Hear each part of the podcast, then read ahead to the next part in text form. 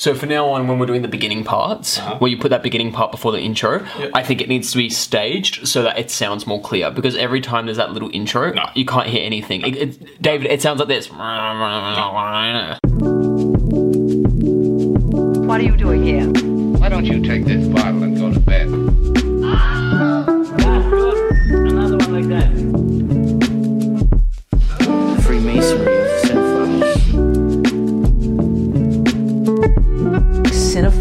Paradiso.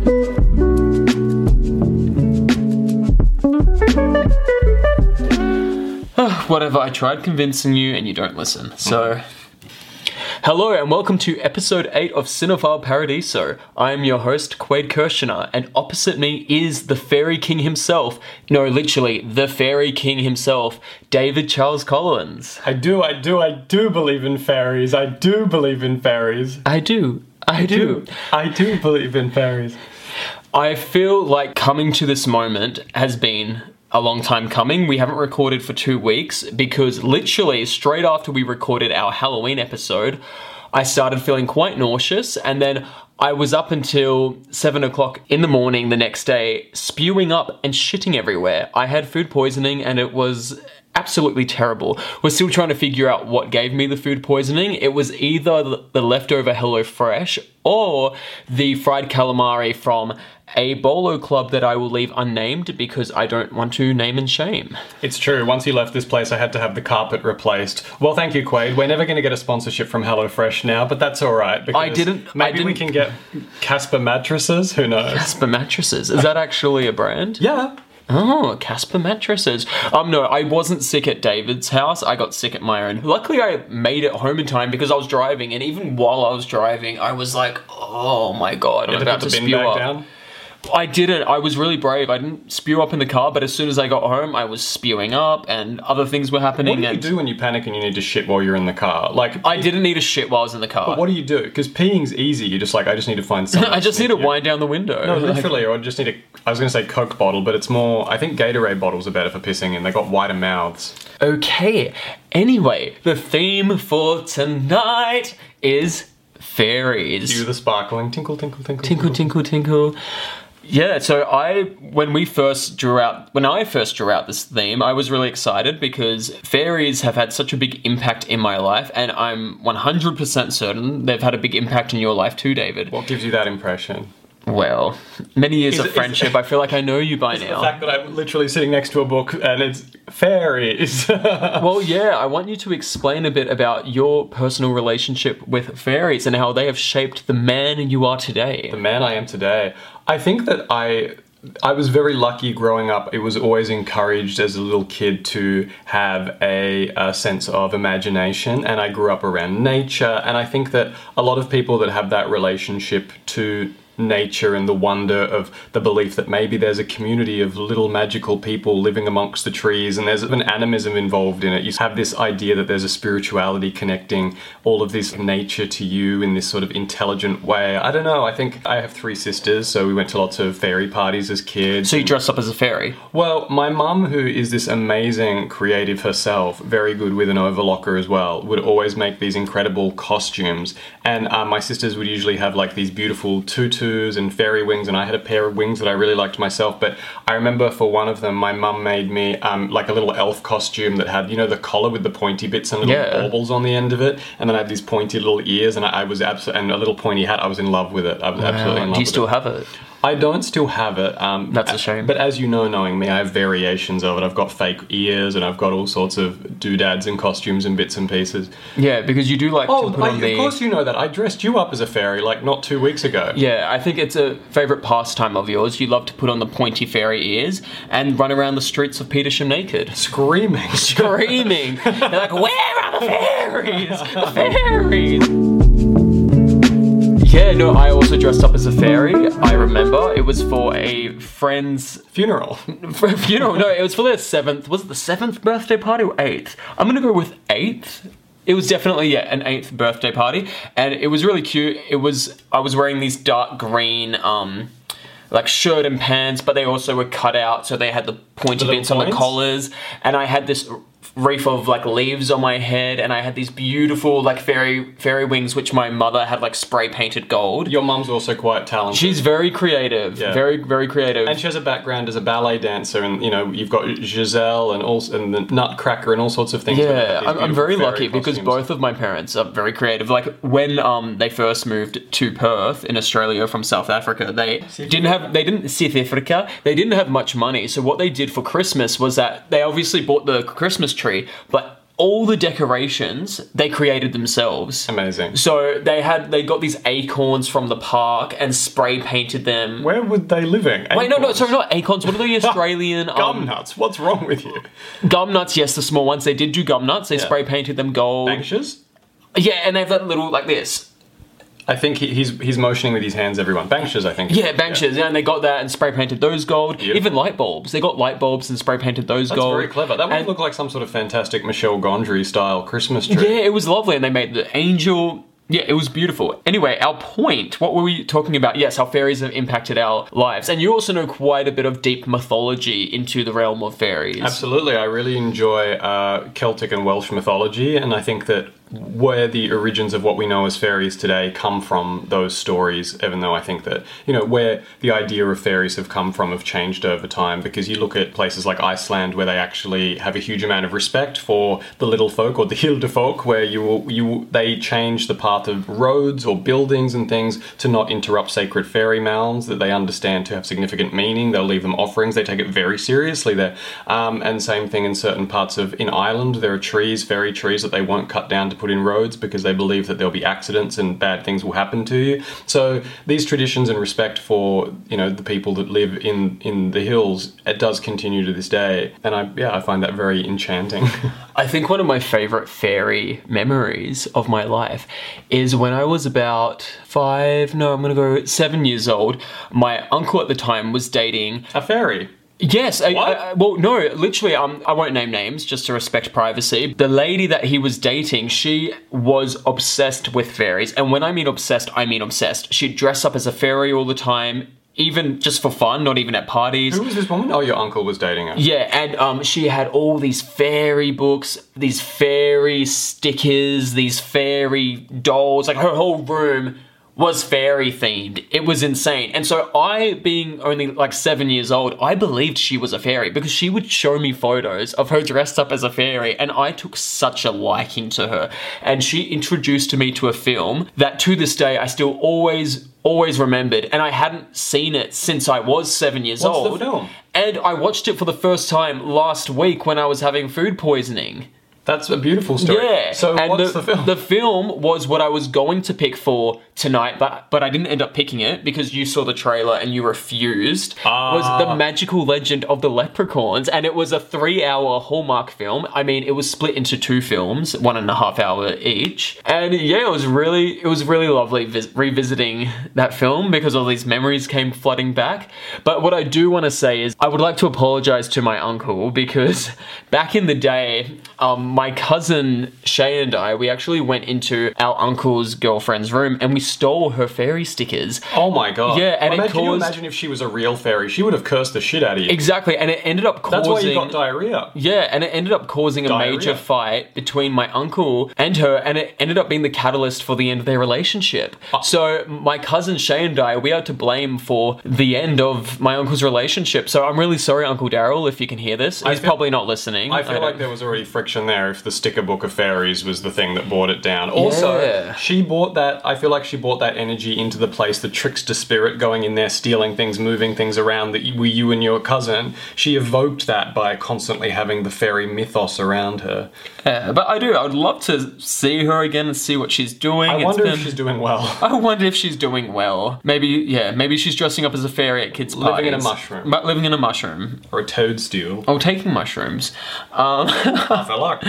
yeah, so should we begin with the films that we were going to maybe talk about tonight? Absolutely. Let's get into it. I'm look, I'm a bit sad because I feel like there were so many good movies, but funnily enough, not enough. For fairies being such a big part of pop culture and my- mythological lore, I was really surprised there weren't more fairy movies As or movies about. to the uh, yeah. like it was insane. So we were looking at Pan's Labyrinth, Also, the labyrinth. The Labyrinth, thank you. I feel like the Dark Crystal also fits in there. There's the I can't remember the name of the movie, but the one, Thumbelina. the one about the Cottingley sisters that took the photos Yes, of the. I kind of wish we did that one. So it's Oh, called it's a bit of a a, fair, a fairy tale, That's the it. true story. That's what it's called, and it is a true story. It's about the two sisters that uh, were taking photos of uh, cardboard cutouts of fairies and from their picture books. from their picture books and convinced a populace that they had been taking photos of real fairies. I think Houdini ended up examining them to try and debunk them, but a heap of people were actually convinced that uh, these little girls had been taking photos of fairies. I remember hearing my mum told me about that when I was a kid, and I was enchanted by the idea. I was like, oh my goodness, there's photos of fairies out there. Seen the photos, didn't take much back then to fool people.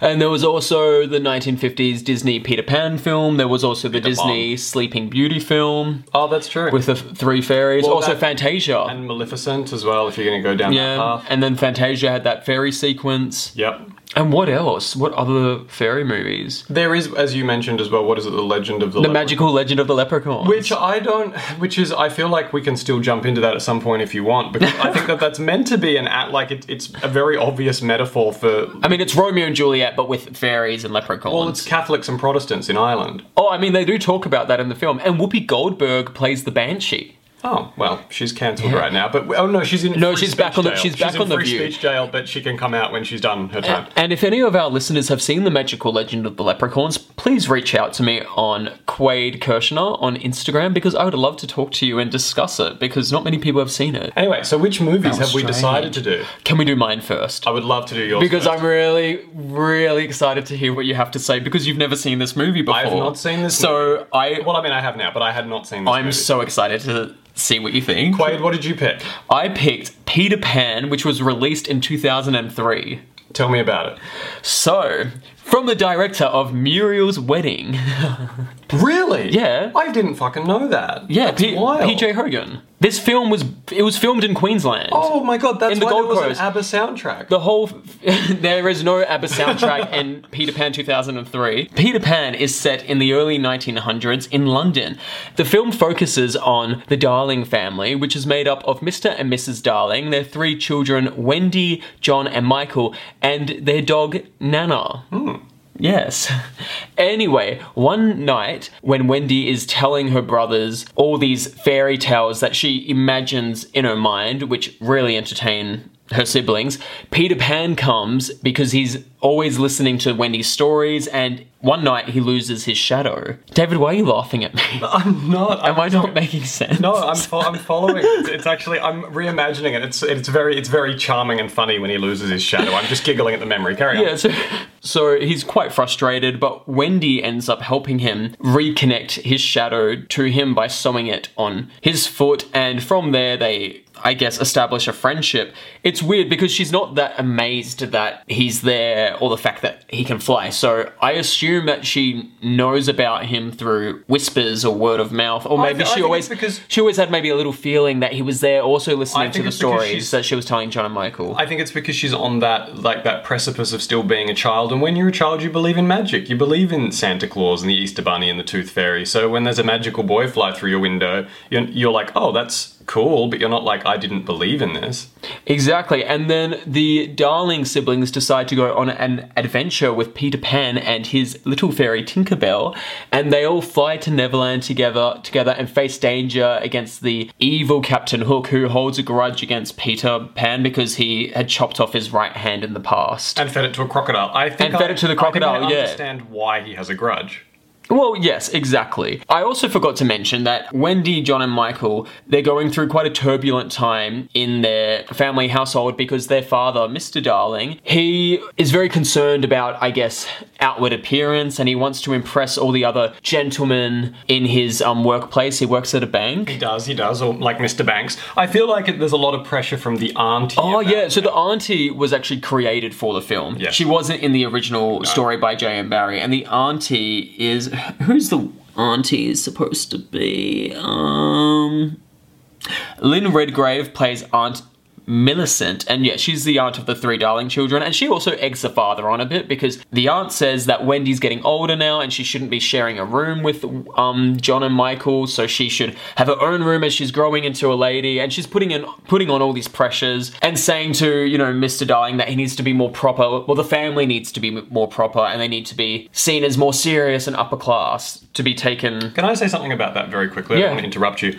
I don't think she's wrong. Wendy is just reached an age where she's clearly going through puberty. You got to remember when this story was based, there was no such thing as being quote unquote a teenager. You were a child and then you were an adult. There was no adolescence. You suddenly went from being a kid that had a nanny and all the rest of it to suddenly you were a young woman. And this story was about that line between adulthood and childhood. And I also think there is an appropriate point in a child's life, especially a young woman's, where they probably shouldn't share a bedroom when they're two younger brothers, maybe when they start getting pubes. You see Oh, she starts to become a little bit flustered and awakened to the fact that there might be exciting things about growing up. The whole point is she wants to chase the secret kiss that her mother gets to have with her dad, but she's like, oh, maybe one day I'll meet a man who will be mine to kiss. And the whole dialogue with Peter Pan, who he does he doesn't even know what a kiss is because he's stuck in that infantilized state. Whereas she's like, oh, maybe maybe him and I could go for a drink sometime. In terms of the kiss, so Wendy's mother, Mrs. Darling, she discovers that her mother has this kiss, which is on the is it the left hand bottom side of her lips? I think it's very much a metaphor. Yeah, but it's a metaphor for like the hidden kiss. Yeah, the hidden kiss. Exactly.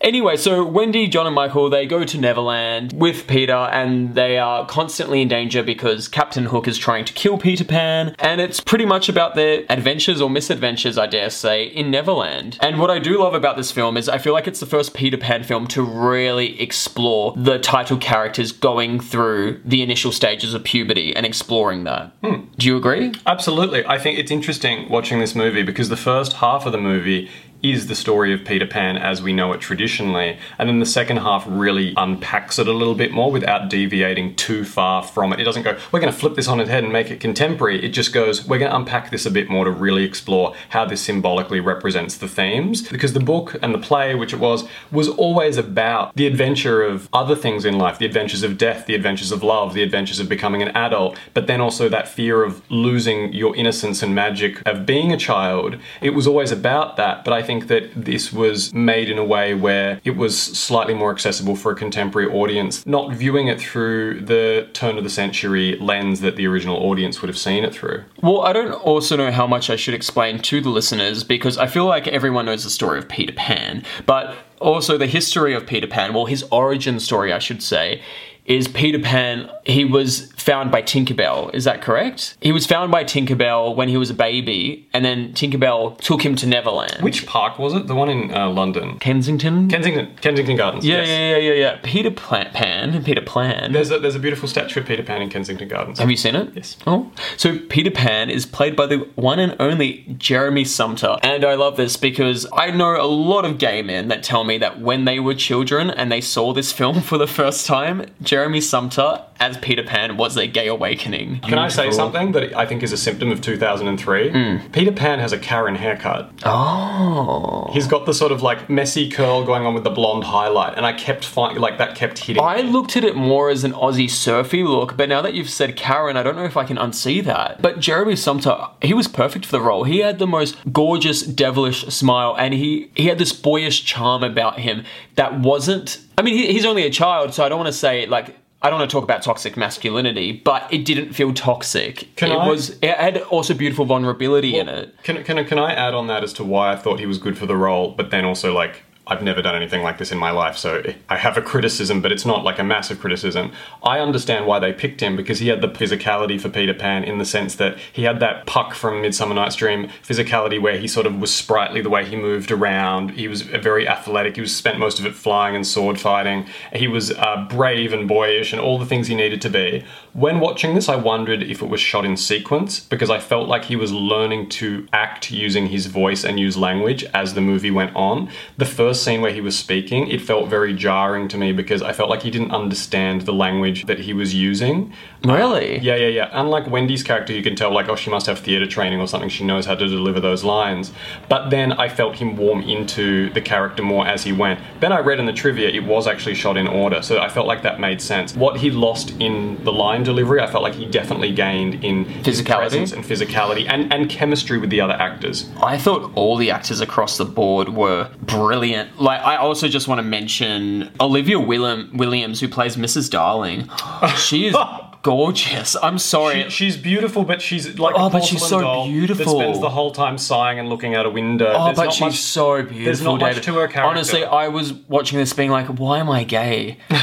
she is stunning. She's- Olivia Williams. I- I just- oh my god, Olivia Williams, if you're hearing me right now, I love you in Peter Pan I think I- 2003. I you are do- stunning. I you think to an beautiful. that- You- oh. I want to say that maybe the parents were intentionally left quite blank in the way that children don't understand the depth of their parents because they were very 2D caricatures. They were just, you know, she literally spent the whole time sighing and being like, oh, I'm a mother. But you do know that the same actor, Jason Isaacs, who played Mr. Darling, was also Hook. Yes, and that's, Okay, that's, thank That's a tradition that was in the stage play as well. And I feel like glad you mentioned that. That ties into the theme of Peter Pan's ultimate nemesis is Captain Hook, who is the representation Of parents, or fathers, yeah. fatherhood, adulthood. It's so funny that Peter and Wendy seem to be resisting the idea of becoming parental figures, but then they immediately become, oh, I'm mum and I'm dad. To the Lost Boys. Exactly, they have to step in and inhabit those roles. And I just want to do a shout out to one of the actors that played one of the Lost Boys. Do you know who I'm going to mention? No. Because he's doing a lot of big things now. James Corden. No, George McKay, who played Curly. Do you know who George McKay is? No. He was in Captain Fantastic and more recently 1917. I really enjoyed The Lost Boys. I liked this Lord of the Flies Oh, as in, in terms of costuming? like yeah the costuming the dynamic i did think it was a bit of a cop out at the end how the lost boys came back and were adopted because the lost boys were meant to be a metaphor for the children that were lost during the first world war that would never grow up to be men in a novel by Jane Barry, the Lost Boys do go back to London. oh do they really Yeah, yeah, yeah. oh that's a nice ending that never would have happened I should actually dead. Talk dead, about. Quaid. Oh my goodness! I should talk about the three facts before we Uh, start unpacking Yeah, so. No, yeah. So with Jeremy Sumpter, apparently during filming, he went from five feet tall to Oh, yeah. five eight. Isn't that insane? i guess that's and what happens when you work with kids the window of the nursery had to be rebuilt four times because the actor kept hitting his head on it. that makes sense because didn't the movie go four months over scheduling and i guess it's because It they did. keep rebuilding It- so windows fil- filming went for a year, My and it went very over budget. And both Rachel Hurd-Wood, who plays Wendy, and Jeremy Sumpter had to be hospitalized at different points in filming due to injury and exhaustion. This film does have a few things in it that I think that I think are relatively harmless, but you definitely couldn't do today. The fact that we saw two naked boys' bottoms at one point, I'm like, probably wouldn't wouldn't film that these days. Oh, mm, I don't know if I agree. Okay, I don't know. I think I've seen something like that. I don't know what films you have decided to watch. but- No, but I feel like yeah. Anyway, and also with the exception of the Soviet version, the Peter Pan in 1987, this is the first live-action adaptation of J.M. Barrie's story for to Can I guess feature what the trivia is? What? Is it the first time a boys played Peter Pan? Yeah. Oh shit. Yeah. Yeah, crazy. Because I know in the play it was like they'd usually get like a Always female. females. Obviously, in the 1950s Disney animated film, that was voiced by Bobby Driscoll, but we're talking about live action in terms of. Now there's a reference to Bobby Driscoll in this movie. I know, but I don't know. Oh, but I don't know if we should talk about Bobby Driscoll because I feel like that's a whole other segue. It- it's another thing, but I do think it's relevant because so much of this film is about the fetishization of youth and how it's makes Yes. us scared to grow up, and, and how awkward it is to in those years of transition to become an adult. And I think, unfortunately, his story very much represents that because yeah, Yeah, if anyone feels like a really No, sad night, go Wikipedia yeah, Wikipedia Bobby cry. Driscoll and just cry. there was a little cinephile paradiso Easter egg in this movie. Do you Really? know what I'm talking about? No, I don't. Do you listen to our podcast? I do listen to our podcast. You know the intro of our podcast. Yeah. I included a clip of something called the Wilhelm scream. It's a very famous scream that's become a bit of an icon in film. It's a scream that's fair use that they put in movies. You'd know it if you heard it. But oh, because Oh. it's such an icon, I included it in our intro. It's the scream. That scream, they- they use the Wilhelm scream when one of the pirates gets shot and falls Yeah. into the water. So Oh, okay, wow. A little reference to a little reference there. So this film is actually dedicated to Dodi Al Fayed, who was the executive producer. Wait, sorry. You mean Princess Diana's Yes, Oh yes, God, yes. Now let me yes, now let me finish. So it's dedicated to him because he was the executive producer on the 1991 film Hook. Oh, shit. And Al Fayed planned to produce a live-action version of Peter Pan and shared his ideas with Diana, who was at the time also the president of the Great Ormond Saint Hospital. She said she could not wait to see the production once it was underway. And then obviously Al Fayed's father, Mohammed Al Fayed, co-produced the 2003 adaptation of the tale after his son died in the car crash, which Uh, also killed Diana. The car crash that the Queen of England orchestrated to assassinate them both. So, for people that don't know anything about Peter Pan, the whole concept is he is the boy that never grows up.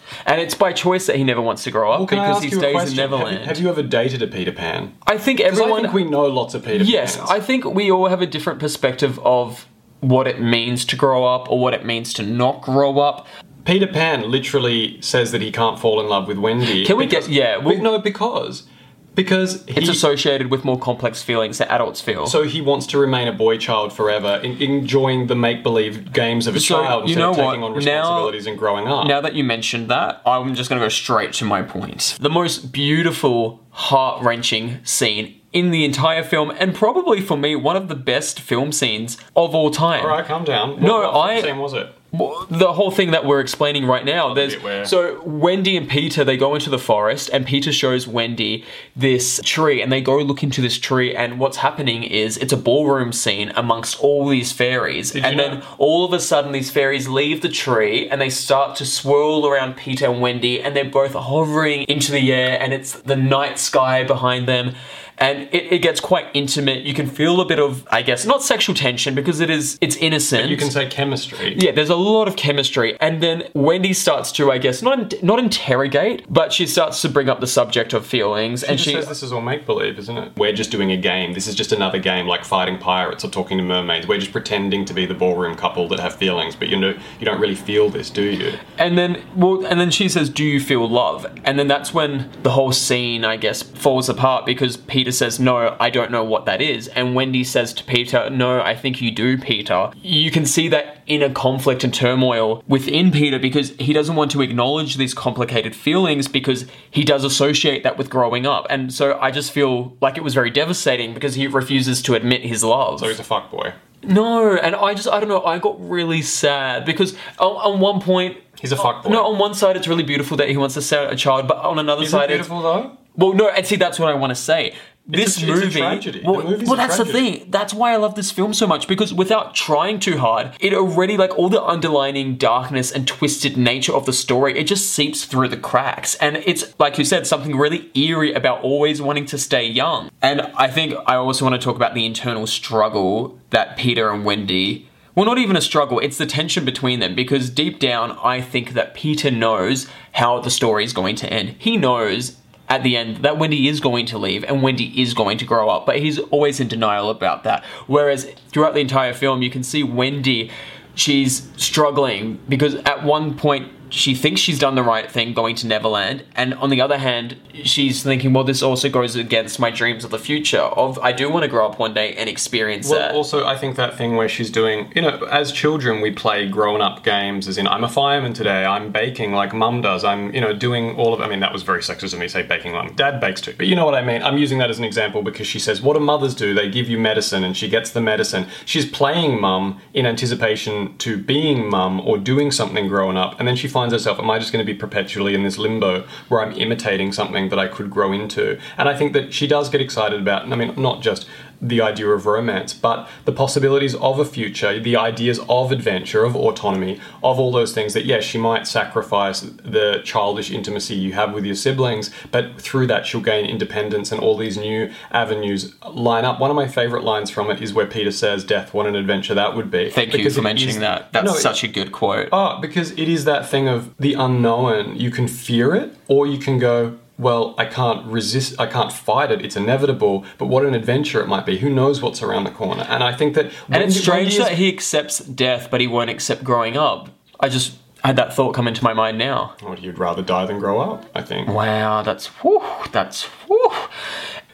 For me, the movie is about Wendy, which the book is about Wendy, but Peter Pan is a character that you're meant to be rooting for, but he's actually quite a grey character. I would not call him a good guy, I wouldn't call him a bad guy, but I would call him a self motivated person, and you can see that in the fact, in the way that he affects all of the people around him and the relationships around him and the landscape around him, how it changes the weather and the seasons. The fact that he tried to lock the window to the Darling House so that Wendy could never He go home. did try to lock the window of the Darling House, that's true. that's why I relate it back to, you know, the idea of the Peter Pan fuckboy who is like, I love you so much, but then will sabotage your life to try and stop you from leaving them instead of going, if leaving me is the thing that is going to help you flourish in life, I may miss you, but I love you and I want what's best for you. Instead of having the maturity to be able to do that, he goes, I'm going to put obstacles in your way so you can only stay with me. And it's really sweet because Jeremy Sumpter, still to this day, he is so proud of Peter Pan. And I feel bad because we're not really giving much attention to Tinkerbell. So Tinkerbell is played by Ludivine Sagnier. I'm sorry if I've said that wrong. Anyway, apparently initially Tinkerbell was going to be CGI the Thank whole God time. she wasn't. But then they loved this actress's expressions and acting model. so much, so they didn't go the CGI route, which I think is a really good thing Do you know because who I thought she was before I read who it was in the Who? credits? Miley Cyrus. oh my god, it looked like no. Hannah, it looked like Hannah Montana. How dare you say that? Tinkerbell, I think. was too jealous, too envious No, no, no. of She's Wendy. meant to be. She's meant to be. That's I mean, she tried to kill poor Wendy by But- but tricking the Lost Boys into shooting her down. Oh, that's hunting the Wendy bird. I Hunting the Wendy that. I love that bit. Um, no, I mean she's meant to be jealous. It's a bit like anti Jiminy Cricket. It's part of the psych whispering in your ear, driving you jealousy and things like that. Um, I think that maybe they modelled her a little bit too closely off the original Disney one. I mean, her dress is green. Well, but also I think the hair just reminded me a bit of. It was a bit too cosplay. I understand they The needed it hair, like the hair well. definitely wasn't 1950s I, I Disney, underst- I but it, understand they needed it to be up and relatively controlled so that they could animate her moving around without having to take into account the gravity of her hair. So I understand to an extent that's a practical thing. Uh, yeah, I don't know. so what was your favorite thing about the film?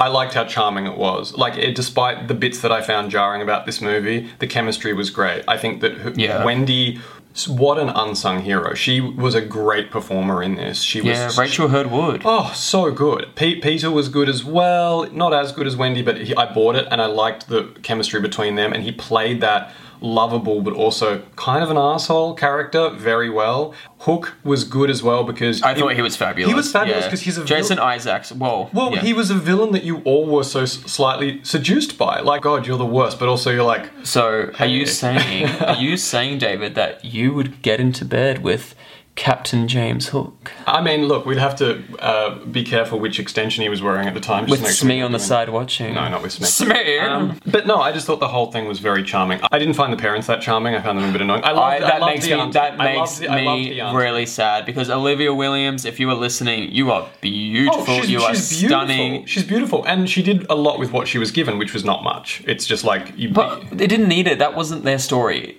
David. No, what I did know, you I expect I know, from it? And I I think know. I don't know if I agree because there is a scene where uh, the mother, Mrs. Darling, is sitting with her children, and the children are begging her not to go to the party. go yeah they're begging her not to go to the party she says hey but i need to because i want to support your father and then the children despise their supporting her? father and they Yeah. say oh we don't like father and then the mother says no he's actually a very brave man Oh, I'm and sorry, but she, that just no stop stop me. Stop stop but the story she talks about i thought had a lot of deep meaning so she talks about how the father has this box and it's full of his dreams and a drawer okay the father opens a drawer and in the drawer he puts his dreams in there and some nights they open that drawer and look at those dreams together and each night it gets harder and harder to close those drawers so wait, wait. That was so touching and so moving, and um, so then what was bad about it? a it little bit too close to home as well. Like the the fact that we're, she's essentially saying your dad's very brave and part of bravery, and I think this is very, part of bravery is making sacrifices Well, no, and putting on she a said. brave She- she face said- and being yeah. She said one of the bravest things to do is to put other people's needs before your own, which Peter doesn't, but dad, but the dad does. He put But his Daddy dreams. does. As, well, no, she literally says he put his dreams aside so he could support you. I mean, he support also did decide to have three children, and that was his choice. He I didn't mean, have to do that. He could have, he could have been a bachelor. Like, Prophylactics weren't a thing back then. Um, so yeah, then they use sheep guts.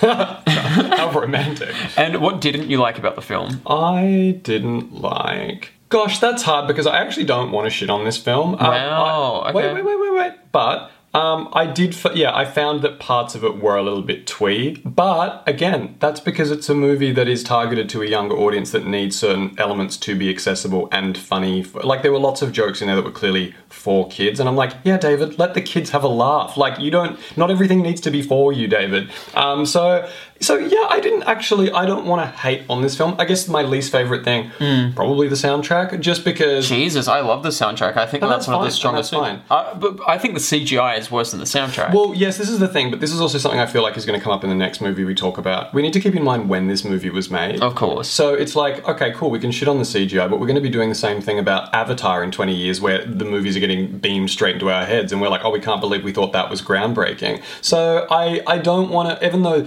obviously the CGI has aged, of course it has, and I really love practical effects. That said, this film uses a lot of practical effects.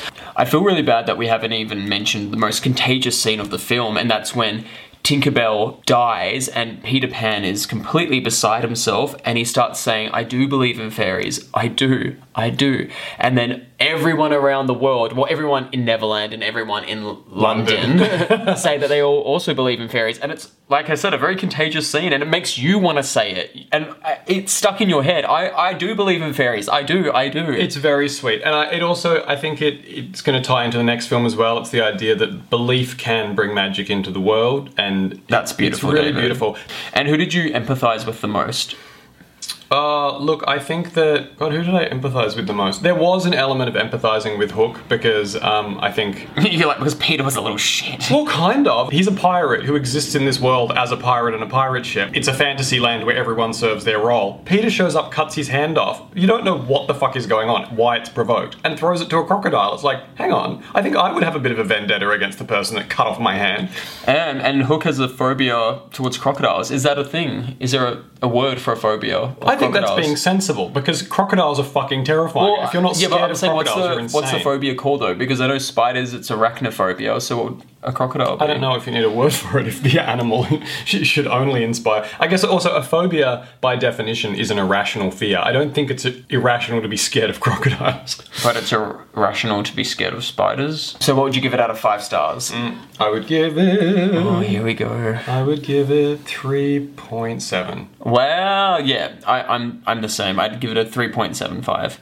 Yeah. Yeah, yeah. I, I do adore this film, and I do like to rewatch it every I- once in a blue moon. I I like was to going watch to say it. I don't yeah. know if I'll be rushing back to it, but I'm very glad I watched it. I will buy this eventually on Blu-ray because I feel like it needs to be part of my Blu-ray collection.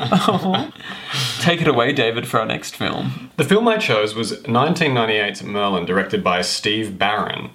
So, this movie is a two part Hallmark movie that was on TV. I remember watching it. I was at my grandmother's in Albany and it was so excited. We taped it on VHS and I watched it over the two nights that it was being shown. And I think I burnt those tapes out rewatching it. And I have the DVD of this. Quaid is pulling a face at me.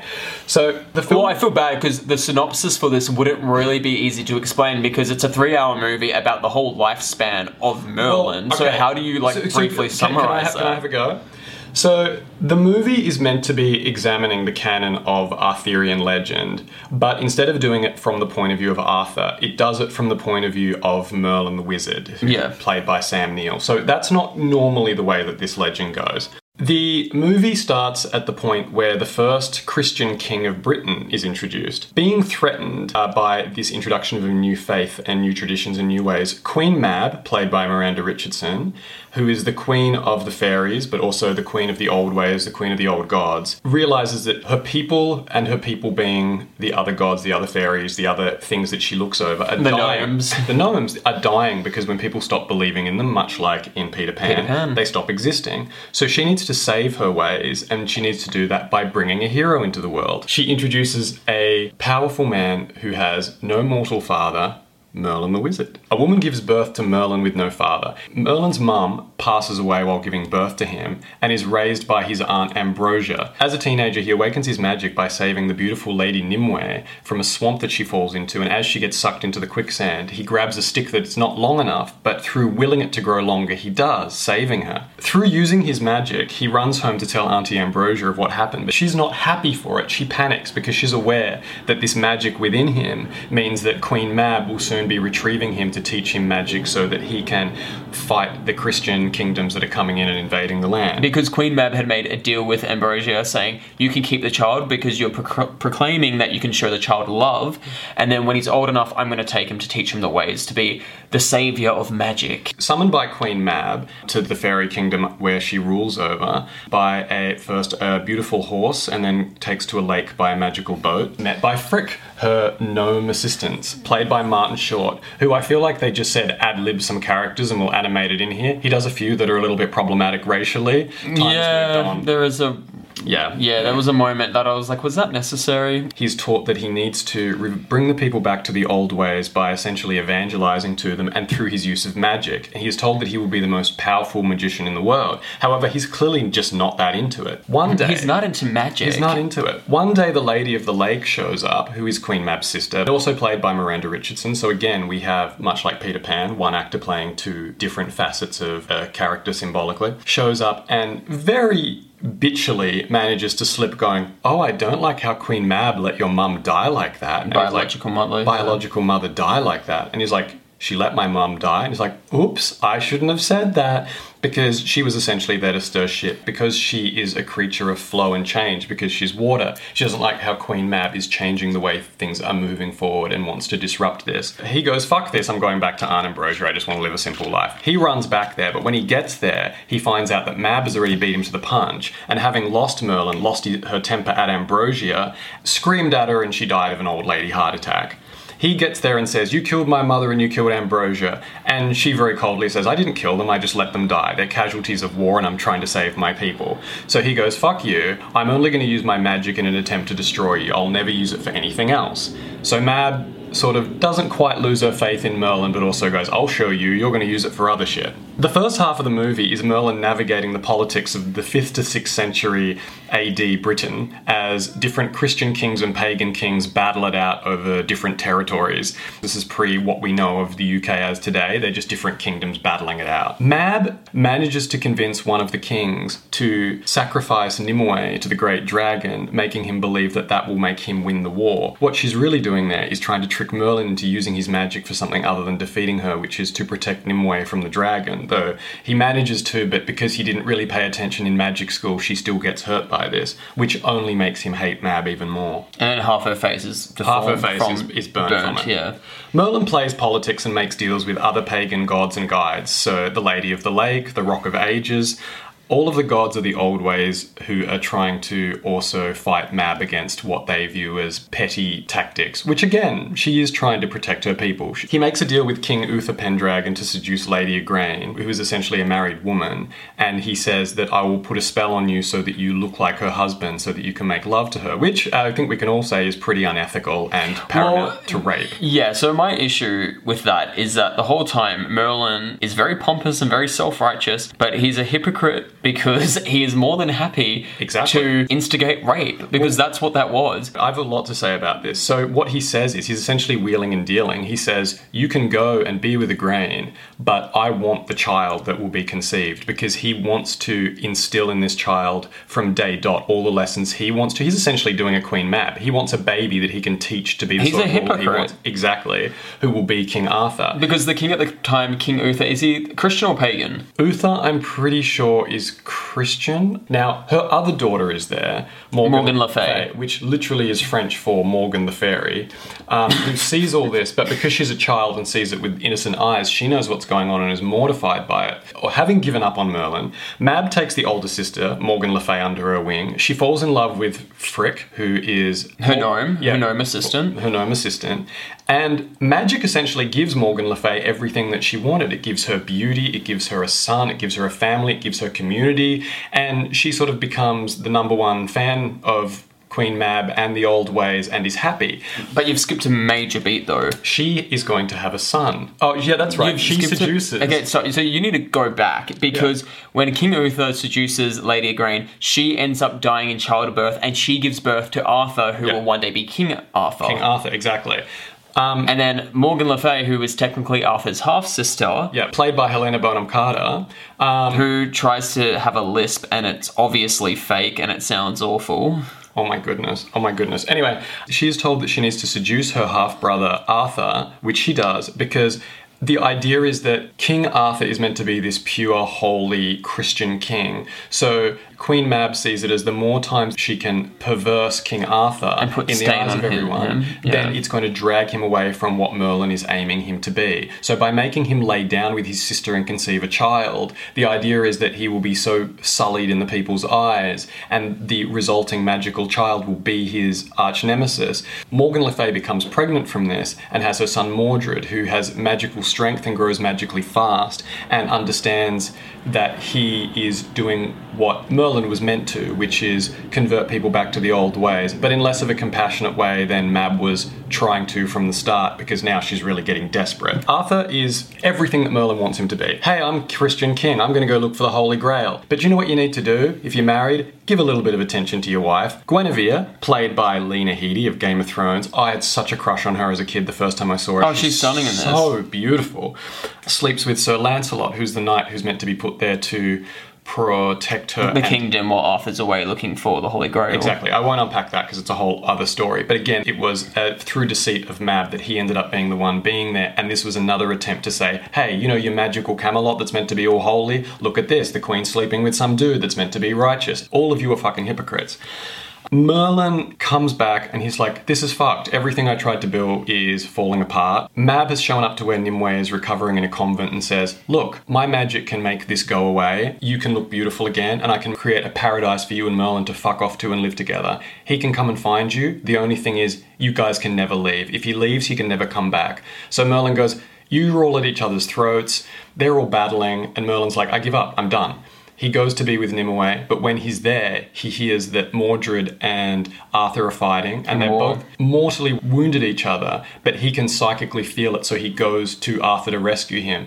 And Nimue, not wanting to stand in his way, lets him go, knowing that they will never see each other again. Merlin bails on Nimue. In the end, once everything is completely in tatters, Merlin goes to confront Mab, who's at her wit's end, and then he realizes, much like the fairies in the last thing, the ultimate way to defeat her is to just forget about her and get everyone to forget about her and turn their backs on her. This is the end of Queen Mab as they all turn away and forget her. She vanishes into nothing. Mm. The end. Yeah, so look, can I be honest? Yes. If in the Peter Pan film we just reviewed, if it didn't have that whole scene of I do believe in fairies, I do, I do, I probably actually wouldn't have chosen the film. Well, see, this is the Because thing. I that think, I think the link to fairies and Peter Pan is very peripheral, apart from Tinker, T- Tinker, Tinker, Tink.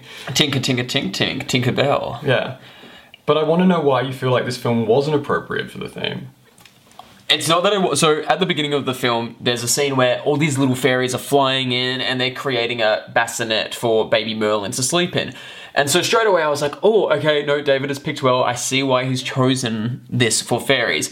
But then as it went on and on and on, and when I mean on and on, it does go for on and on. It's- it goes a- for three hours. It's an epic, and you got to think this was groundbreaking at the time. I wouldn't use have- the word epic. But no, no, an epic because it epic is in big. Like we didn't have Game of Thrones to watch out. Oh, like, no, of course. and dragons and stuff. But to, to be honest, if the theme was um, Camelot Exca- Excalibur, Excalibur. Excalibur. If yeah, if the theme was Camelot, Excalibur, uh, Merlin, medieval, uh, I would have chosen the film. Like yeah, I think the first half of the film very much I get fairy. The second half of the film it becomes more of a political look at the rise and fall of many of the pagan and Christian kings in England.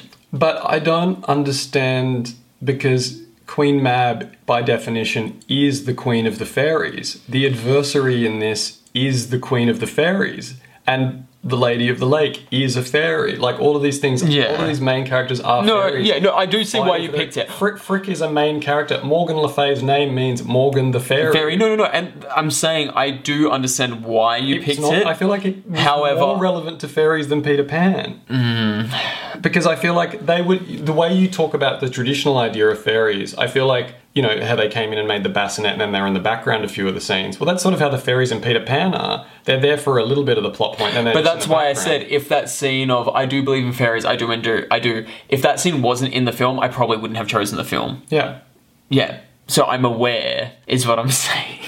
I can see you're already getting yourself like. I want to just say, I want to be very careful about how I talk about this film because I know it has a strong nostalgia for you. Also, I felt like I was negging very hard last episode about Hocus Pocus.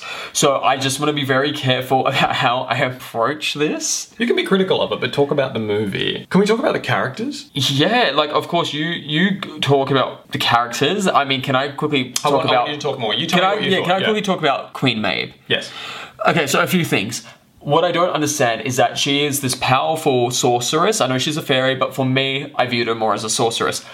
And it was funny because she was spending majority of the film waiting for a baby to be born, then to grow up, and then kind of be a bit of a stage mum and try to live her dreams through the child and hope that the child convinces people to believe again. But I was like, honey, you're powerful. Why don't you just go and start your own empire and you rule over this kingdom? You have the power to do it. Make it happen. And then in the end, what defeats her is a bunch of old men turning around and being like, la la la, we're ignoring you.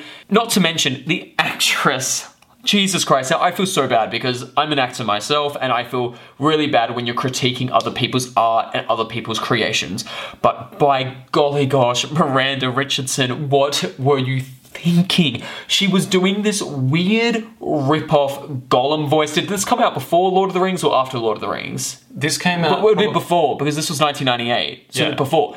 But the voice was like this is literally how she spoke the whole entire film. Merlin, what are you doing? It was awful. It was awful. It sounded and and this isn't just her. For some reason, it was a majority of the actors in this. They honestly sounded like they all had a serious concussion. Like the way they spoke, I was like, "Why are you talking so slow?" Wait, it's called a British accent. Um, I, I feel like your, your first point about why doesn't Queen Mab rule? It's like Queen Mab can't rule the mortal realm. She's not a human, and she can only exist if people worship her. So she needs someone with one foot in the human world to bring people back to that faith because they needed to worship her for her to exist. She couldn't live in a castle and rule over humans because she's not human. She needed someone to convince everyone to keep worshipping her because that's what gives her strength. And she needed a person to do that, which is why she needed a champion like him to create that. so you liked her vocal choices. I see. This is the interesting thing. I don't know because I because it's so nostalgic as a kid. That's so Yeah. part of the character. If I watched it now, it'd probably drive me insane. But It drove me because it's so embedded and seems like such a character choice. I'm like, oh no, I get it. Like I understand. It's also someone who's losing their visibility. Of course, her voice is becoming a rasp and a whisper as she's sort of fading. Like we're given the impression that this is a goddess at the very end of her existence because she's fading away to nothing. Well, I wish it ended sooner because it went for three fucking hours of this. Merlin, listen to me. Merlin, what are you doing? Merlin. so whose performance did you like? Well, I liked Sam Neill who played Merlin. He was very seamless in the role, and then also Billie Whitelaw who played Aunt Ambrosia. She was also really, really good. She was believable, but the rest of the acting across the board, Jesus Christ! Like even I was really shocked by Helena Bonham Carter. The lisp that she was putting on was obviously fake, and Of course, it's fake. She's an actress. Like. yeah, but she didn't act it very well, is what I'm saying. Um, what did you think of the design? Like, what did you think of the aesthetic of this film? David, look, the only thing I like about that this film is aside from the two actors I just mentioned that did a good job was the soundtrack. The soundtrack did a good Soundtrack job. Soundtrack was good. You didn't enjoy the lady of the lake with the fish swimming around her neck, and as she got weaker, there were less fish until there was just one. I loved the design. You know, do you know who Alan Lee is? no. He's an illustrator who did a lot of the concept art for Lord of the Rings, but he does like these, you know, gorgeous castle, misty, mythological pictures that are quite sensual but also enchanting. He did the design for this, which is I mean, also keep in mind that we watched this on YouTube where the quality wasn't. Well, I didn't watch it on YouTube. What did you watch it on? DVD? So I'm guessing HD was better than this. Yeah, a lot better. Yeah, yeah, yeah, Crisp, so- super crisp. Yeah, so maybe that's what made this viewing very even more tedious. But yeah, the only thing I liked about this film was lit- was literally the soundtrack, and then I guess the very opening sequence where Merlin is traveling on the horse and he's run and the horse is running on this Oh, sand with like water. shallow water, and then there's the castle in the background. I was like, But wow, you like that bit where he's walking across that bit to Avalon and then like Queen Mab is talking back and the, the water rises around him?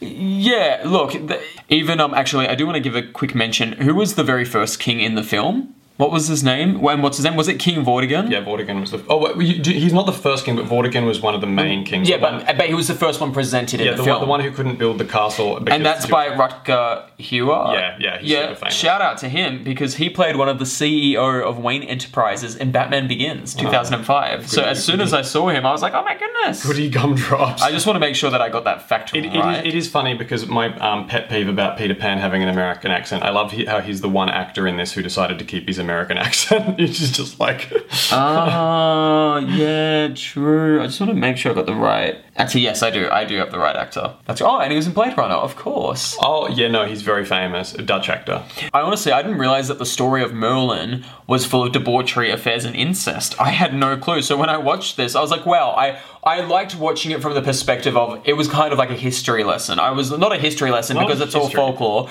but it was interesting to learn things about the the fiction of Merlin. Because again, at the end of the day, it's in a culmination of so many. Like, there's parts of the Mabinogion that are now part of the Arthurian legend. Like, it's such a mush up of things. Why not turn it into something else? But you could tell whoever wrote it was passionate about it. Yeah, it was. I, I, I really enjoyed as well. Like, I think they could have done it in less of a rudimentary way. But you really did. There were a lot of insight into the female characters and their motivations in here. Like, you know, Aunt Ambrosia, Mab, Lady of the Lake, Nimue, Morgan Le Fay. You see what, what drives them and through their perspectives and how they're being motivated. Where the men are just running around swinging their swords and their dicks. There are these people that are thinking bigger picture. Because at the end of the day, as well, Mab, who is framed to be the enemy, she is trying to save her people and herself from extermination by things changing. Merlin is purely motivated by revenge of what, at the end of the day, is, as Mab said, it may sound cruel, but like nature, she didn't kill his mum. She let her die, and that's the biggest sin in his eyes that she did. So he's trying to destroy her and everyone that's associated with her, and even uses her people against her. He's pro all of the Christian kings, but when he needs an ally, he goes to the Lady of the Lake, he goes to the Stone of Time, he goes to all of these things that are tied back into the old ways and uses them against the person who's trying to save them. So he's kind of an anti hero to me, and I see that Mab is someone who bites dirty, but that's because she's trying to save her people, mm-hmm. and that brings out the uglier side of people. Yeah, definitely. You because you have the nostalgia attached. I think you're giving this film a deeper complexity than what the actual creative team behind it gave it. It's very simplistic. The storyline, even the dialogue, it's almost like a 12 year old wrote it. And I feel like for a story so simple, it did not need to go for three hours. I honestly had to watch this film in three different increments. I watched it in three do you know different what's- days. do you know what's funny? And it just went on and on. And there was no valleys or peaks in the film. There was no climax. That it wasn't exciting at all to watch. I felt like I was sitting down and I was like, when is this going to fucking end? I think that though you've kind of got I think because we're from different generations, you do suffer a bit from like pop music syndrome. Like movies have to go for an hour and a half and they need to have the certain beats. Like David, a film that I absolutely adore and you hated was Manchester by the Sea. That is a very slow, long film. I don't think that statement's very fair. I even Solaris, I like I probably liked Solaris more than you did, and it was a three-hour slow burn. I- I- I think because of your nostalgia attached, you're giving this movie more than what it actually I is. I also think because ways of making TV and film have changed, I think digesting stuff like this. This is some. I was listening to someone talk about it today because what are other people's opinions, and someone said this either needed to be much shorter or it needed to be a lot shorter. No, or it needed to be much longer. They're like, we want a prologue to what's happening with Mab and like you know like the, the pagans and the Christians. Well, yeah, then maybe- then maybe it did need to be longer to flesh out the like, characters, because- make it into a mini series, like a long mini series where it's like, and now there's the introduction of Merlin and him growing up, and then there's the bit where he's learning magic, and then there's the bit where you know the first bit of the movie, and then there's the bit like it's like really stretch it out so you get invested in each chunk because it does cover a lot of ground. It's very super the film. Look, fast. I'm going to say it as it is. The film is very plot driven. The characters are very one dimensional because they're used as plot devices. They're not. They're nothing more than a plot device. The most fleshed out character is, I guess, Merlin. But then all the other characters, there's just not much depth to them at all. They're just there and things happen. One thing I do find funny is, do you remember when we watched The Black Cauldron? yeah. You didn't like the character of Princess Eilonwy No, she's a fucking moron. because you thought that she came across like she had a head concussion. And so when I was watching this film, I was like, how dare David because most of these characters are speaking as if they've had a head concussion. But then by that logic, so does Mrs. Darling, where she's just sitting in a chair most of the time, No, staring out a that- window, that's going like, not fair. My baby. No, that's not fair, David. Baby's dribbling down David, the side that's- of her that face. is really not- dribbling from where her special kiss goes. I don't know. And already, right at the beginning of the film, where Merlin he is saving Lady Ambrosia from is that how you say her name? Ambrosia? no, he's saving Nimue. Oh, sorry. Yeah, Merlin recounts to his aunt, Ambrosia. He's saving Nimue from the swamp. She, he's saving her from drowning. He could save her from drowning, but he couldn't save this film. Midway through the film, a young Arthur says to Merlin that he is bored while being tutored, and that is exactly how I felt during the whole movie. It's not even cinema because it's trash, and I feel bad saying that because I know you have the nostalgia attached to this, but this is not a good film in any sense. I honestly, it was so hard to get through this. like this is literal horseshit, David. You're mean. I hate you. Anyway, yeah, you carry on because I actually have nothing left to say about this movie. Get the jar. Get the jar already. You're done already. I'm sick you, of, you I'm didn't sick give me of this. watching you jizz all over. But I this. want you still have a more things you probably want to talk No, about. I'm done. I'm tired. I'm- is there the anything else you want to talk about? No. Mm. No, I'm looking at your notes. Th- What are those highlights? They're stuff that um I feel like you're just gonna roll your eyes if I talk about it. So Just get the jar. talk about it. We have hardly spoken about this film. I know, but we've talked for an hour and a half, so we this is gonna be hard to edit down. Go get the jar. Why don't you say something while I go get the jar? Something you'd like to close with about this Hallmark three-hour film. I think that Quaid has killed a bunch of fairies with his hate, and I think that everyone is going to have to sit at home clapping and saying that they do to try and reignite the magic in their lives that he's extinguished with his humbuggery. Yeah, but you didn't ask me what I liked about the film, what I didn't like I about did. the film. What do did I like about the film? The soundtrack. Yeah, exactly. You're, be- you're just being a closed-off individual. Oh wait, we not- don't need the glass. Oh, that's so right. do you want to make you make the announcement? Next week we have a special guest that we're going to surprise you with. Anyway, I'm sorry that I was negging on this film very hard, and I hope I haven't brought down the mood of this podcast as we near the end of the episode. I mean, we are right at the end of the episode. Is there anything closing you'd like to say, David, other than, other than fuck you, Quaid? No, no, no. You're entitled How? to your opinion. Uh, we actually can we please give our star rating for this film? Sure. You go first. I'm going to give it a four and fuck you. Oh, you know what, David? You can go fuck yourself. Giving this really gonna give this a four? I give it a zero point five, bitch.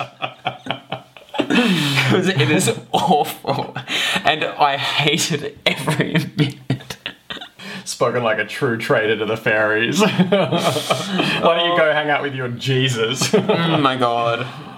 Okay, well, um, this is David Charles Collins. You can follow him at David Charles Collins on Instagram, and Uh, this is Quaid Kirchner. You can follow him at Quaid Kirchner on Instagram. But this podcast isn't about us, it's about Cinephile Paradiso. So please follow us on Cinephile Paradiso, where we post exclusive behind the scenes content for the movies that we review and also our favorite quotes. yes, screenshots we've downloaded off the internet.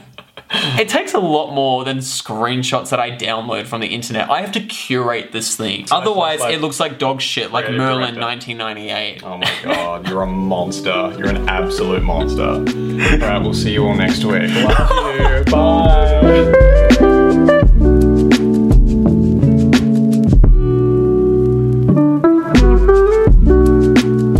Cinephile Paradiso is recorded on the land of the Gadigal people of the Eora Nation. We wish to acknowledge the traditional custodians of the land and pay respects to their elders, past, present, and emerging. Always was, always will be, Aboriginal land.